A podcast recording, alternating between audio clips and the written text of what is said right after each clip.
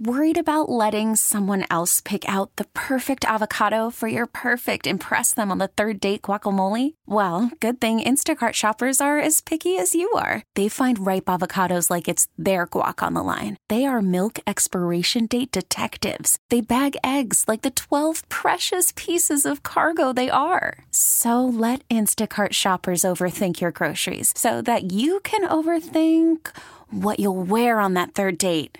Download the Instacart app to get free delivery on your first three orders while supplies last. Minimum $10 per order, additional term supply. Now, with the MLB app, you can get baseball your way.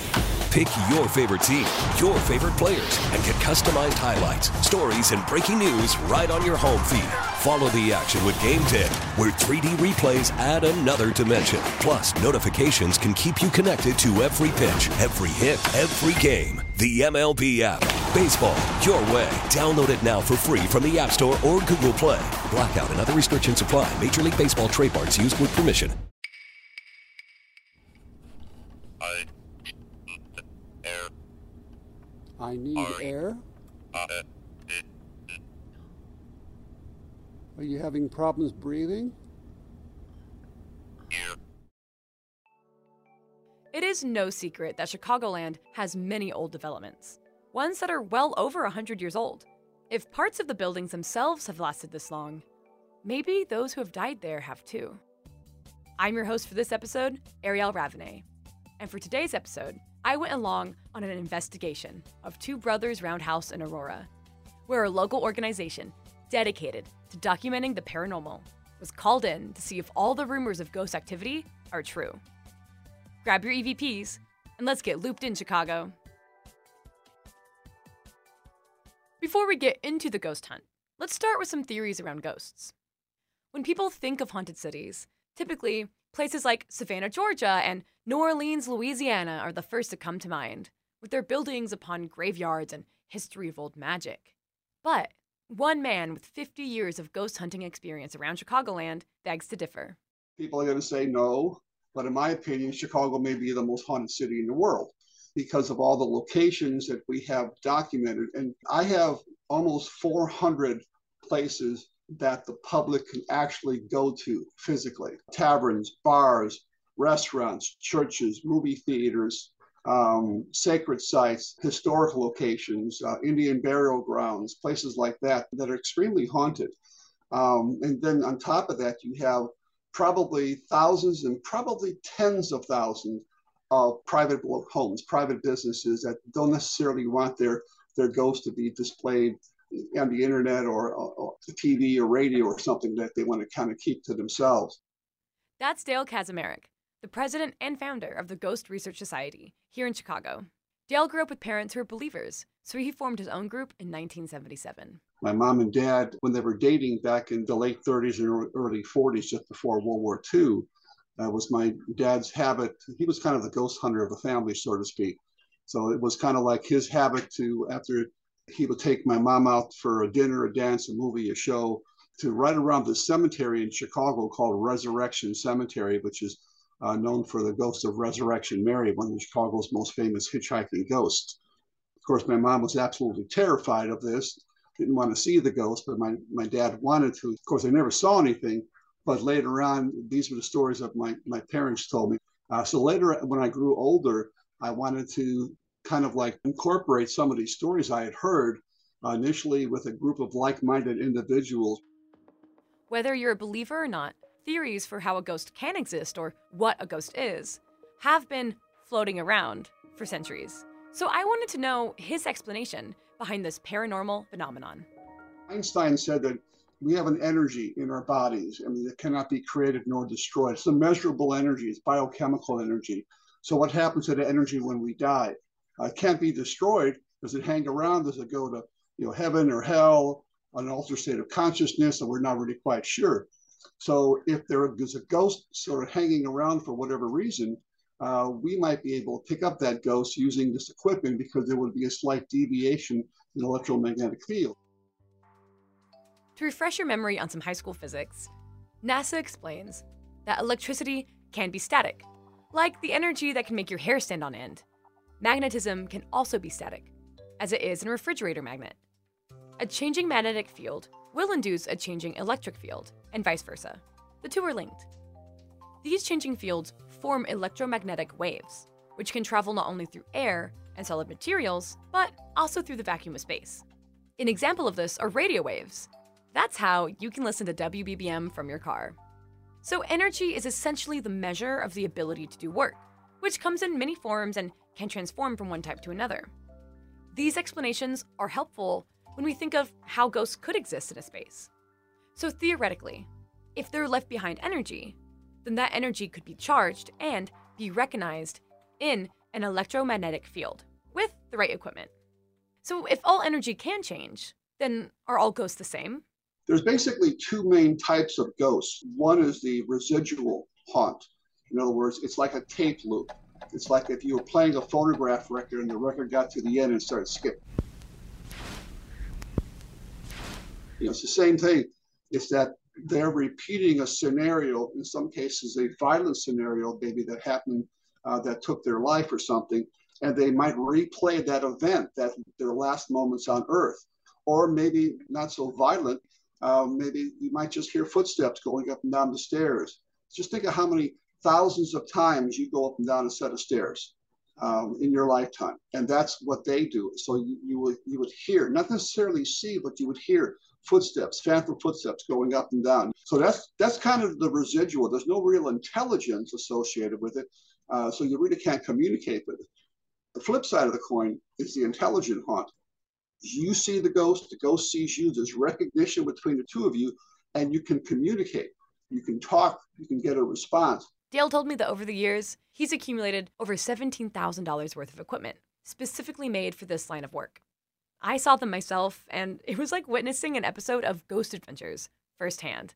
One of my favorite tools is a, is a, a digital recorder. We have digital recorders. We, we try to pick up what's called EVPs, or electronic voice phenomena, the idea that we're able to communicate with spirits and get a response using digital recorders. So now what we have not only is those devices, we have devices that you can sometimes hear the ghost response in real time.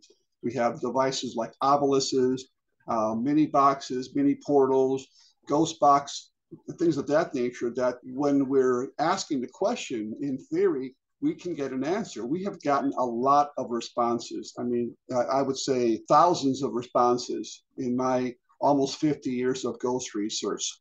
I got to see these machines in action when I joined the Ghost Research Society recently for an investigation of the Two Brothers Roundhouse in Aurora, which is actually the oldest limestone roundhouse in the nation. Built in 1856, the roundhouse's original purpose was to store trains, allow them to turn around, and house locomotive repairs. The original structure had a mechanic shop, paint shop, and more buildings just adjacent. In 1995, Chicago's Walter Payton bought it and made it into the entertainment venue it is today, equipped with a restaurant and museum. Now, it's owned by Two Brothers Brewing. I spoke with manager Jim Olson about what he's heard from staff in his years of working there. There's a number of people who've been here for 20 years. They work with Walter Payton back when it was Payton's. Okay. And I have one guy who said he saw a, a upstairs he saw a little girl run across the room. Oh, wow. And then there's been other stories of a guy with a lantern running around. One other guy, one of my managers, about a year and a half ago, go up one of the back staircases, same area, and it was late at night, and something put touched his shoulder, and he looked back, and no one was there. Beyond these sightings, the Two Brothers Roundhouse is a stop on many ghost tours in Aurora due to decades of people reporting shadowy figures, disembodied voices, and more. When we come back from the break, we'll have actual audio from my experience on the ghost investigation. Are you brave enough to stay tuned? Worried about letting someone else pick out the perfect avocado for your perfect impress them on the third date guacamole? Well, good thing Instacart shoppers are as picky as you are. They find ripe avocados like it's their guac on the line. They are milk expiration date detectives. They bag eggs like the 12 precious pieces of cargo they are. So let Instacart shoppers overthink your groceries so that you can overthink what you'll wear on that third date. Download the Instacart app to get free delivery on your first three orders while supplies last. Minimum $10 per order, additional term supply.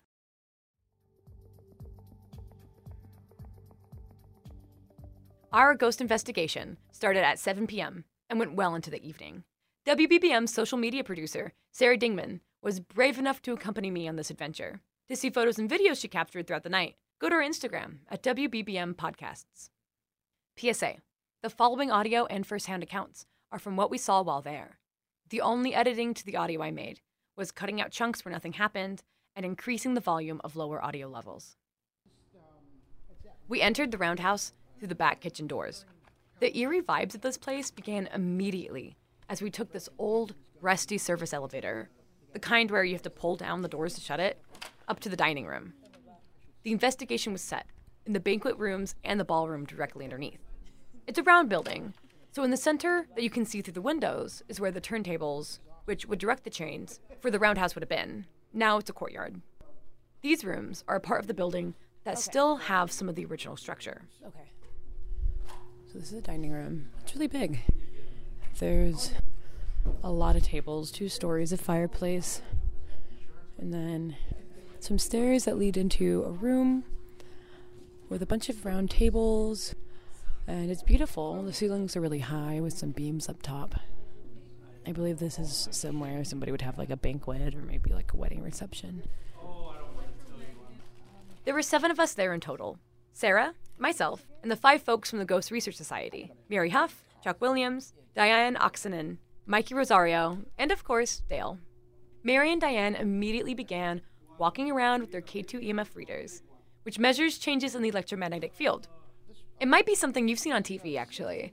It's remote shaped, with a gradient of lights on the top ranging from green to red. Theoretically, when a spirit's energy approaches it or is near, the gradient will light up. They were kind enough to let me borrow one while on this investigation. The one I borrowed is also shaped like a remote, with a screen on top with the reading of 0.0, then the temperature of the room below it. It had a red light shooting at the end. Dale explained to me what the numbers on the screen meant. The numbers will change if there's something? Big numbers, which is, stands for field ethos, Okay.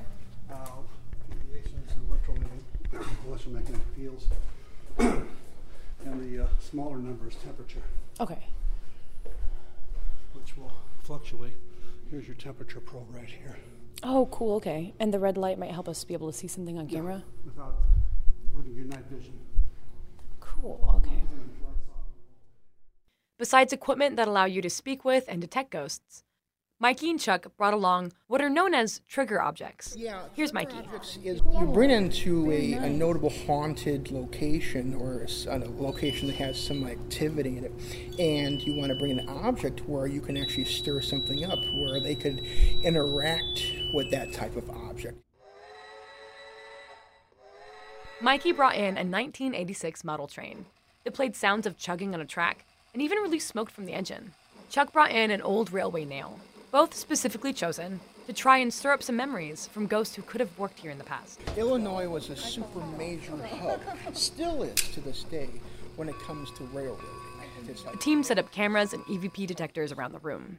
Dale had this neat device that projects a red diagram into the space.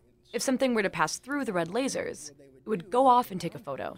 We don't have the results of his cameras yet, due to the time it takes to look through footage and when this aired, so check out their website for any updates on that.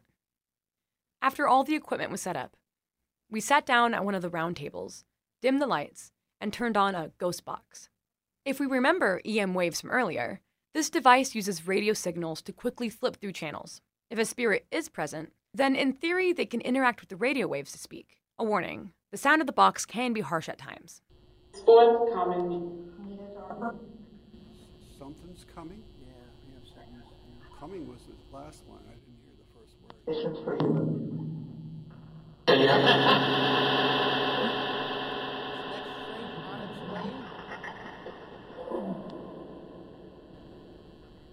My name's Dale. Mary.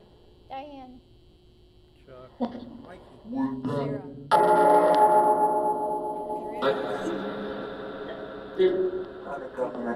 Can you say any of those names? In the last video.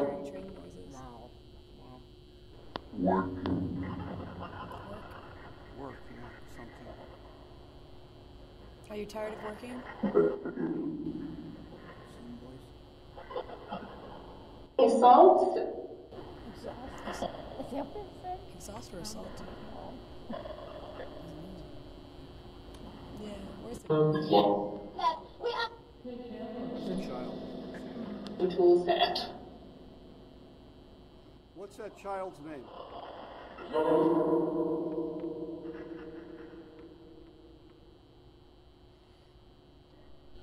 All I know is I'm getting a little cold. Yeah. Numbers are going down. It's going down. The numbers. It's temporary. In the bathroom. Where are you? In the bathroom. Is it music?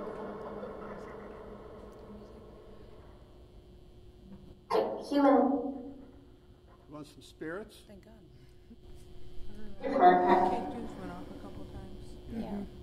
God. Oh yeah, it's going off right now.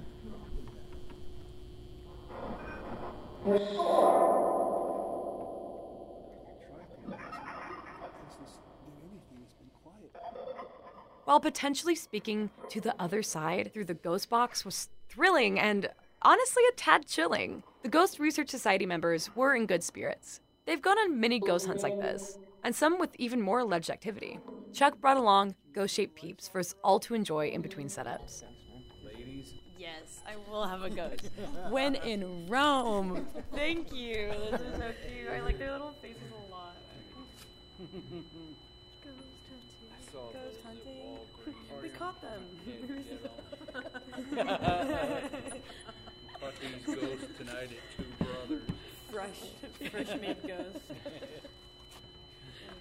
Dale's laptop unexpectedly died, so we swapped to another ghost box that runs on batteries. Earlier in the session with the other ghost box, I don't know if you noticed how we went around the table and introduced ourselves, so may encourage a spirit to introduce themselves. What happened next, when we used a completely different ghost box, genuinely surprised me. The phonetic so that's what it's trying to form the sound words. So you won't be.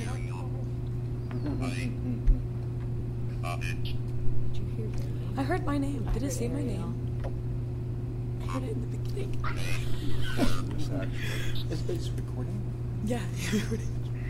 EVP session number three using Ovilus X in phonetic mode. Who, who are you talking to? What, what's your first name?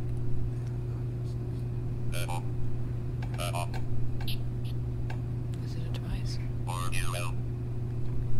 Table up.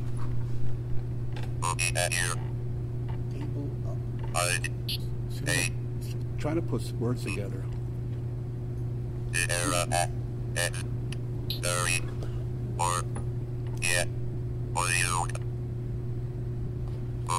Sound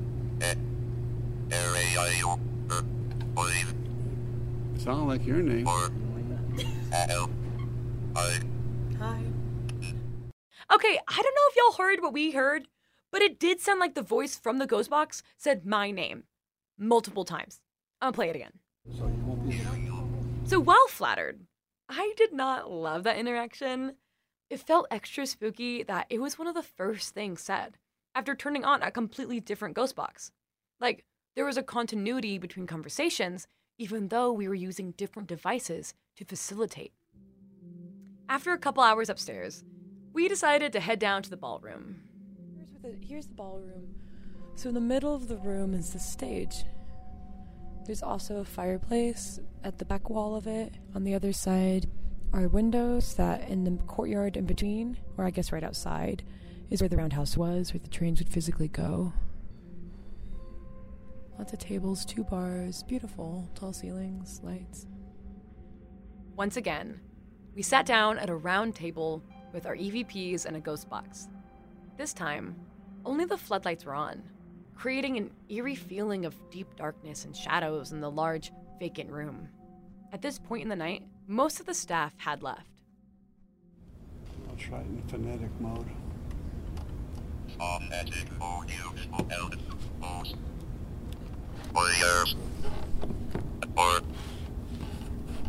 I air.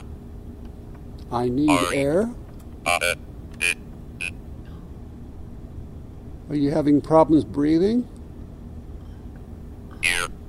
Right here. Uh, Did you work in this space here? K2's been going off quite a bit. K2. hmm yeah. Up. Get upstairs. I heard get off her. Oh, okay. See, everybody's got sounds. Their hearing is different. Help. Help. It's the word we hear the most in phonetic mode is help. Please. Was it fire? Is it fire? I or Fire. Did you die in a fire? you. You. No, I didn't die in a fire. Oh, I are um, Almost sounded like it said outside at first, but I thought I heard that too. Funny thing that you mentioned that because I thought I heard a few raps on that window out there. really. Now or earlier? Just now? 30 seconds ago. Okay. uh, uh, uh, uh, Get off her. Get off her. Yeah, it sounded like somebody upstairs at assault. help. Help. There. Help her. Yeah. Was really interesting to me for multiple reasons. The first is that when we were upstairs and voices immediately began coming through the ghost box, I have to admit, Sarah and I were both a little skeptical that, okay, maybe this is just what happens when you turn on a ghost box. You hear voices and sounds. But then after being downstairs and only having one brief interaction with the voice through the box, it was almost creepier in post that, oh, it must have been more active upstairs, and that didn't fully happen in another room. My second thought was this voice through the ghost box in the ballroom made me more sad than scared. If that was a ghost, there's something torturous about the thought of being dead and stuck in suffering, repeatedly asking for help. Death while working in mechanics or with trains in the past wasn't necessarily a rare thing. After the investigation, I researched the location for records of a fire. I found that there were multiple fires throughout the 1870s, one in 1880, and another in 1921.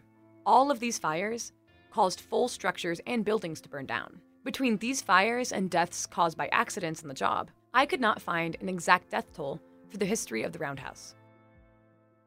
That potential ghost in the ballroom was their last interaction of the night. While there were no chairs overturned or full on possessions, I learned something about ghost hunting while sitting in with a seasoned group.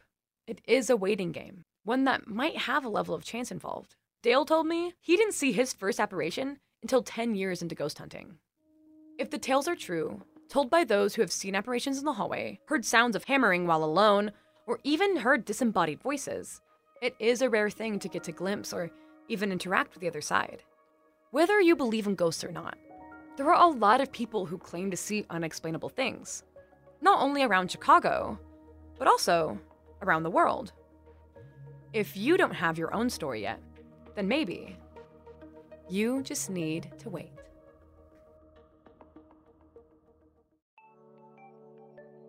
Thank you for listening to this episode of Looped in Chicago. This episode was hosted and produced by me, Arielle Raveney. Edited by Jim Hankey and myself. Craig Schwalb is our station's news director. Myron Kaplan is managing producer of National News Podcasts. And a special thanks to the Ghost Research Society for letting us tag along. To see photos and videos of this ghost hunting adventure captured by Sarah, check out our Instagram at WBBM Podcasts or at WBBM News Radio. We'll get you looped in back here in two weeks. See you then.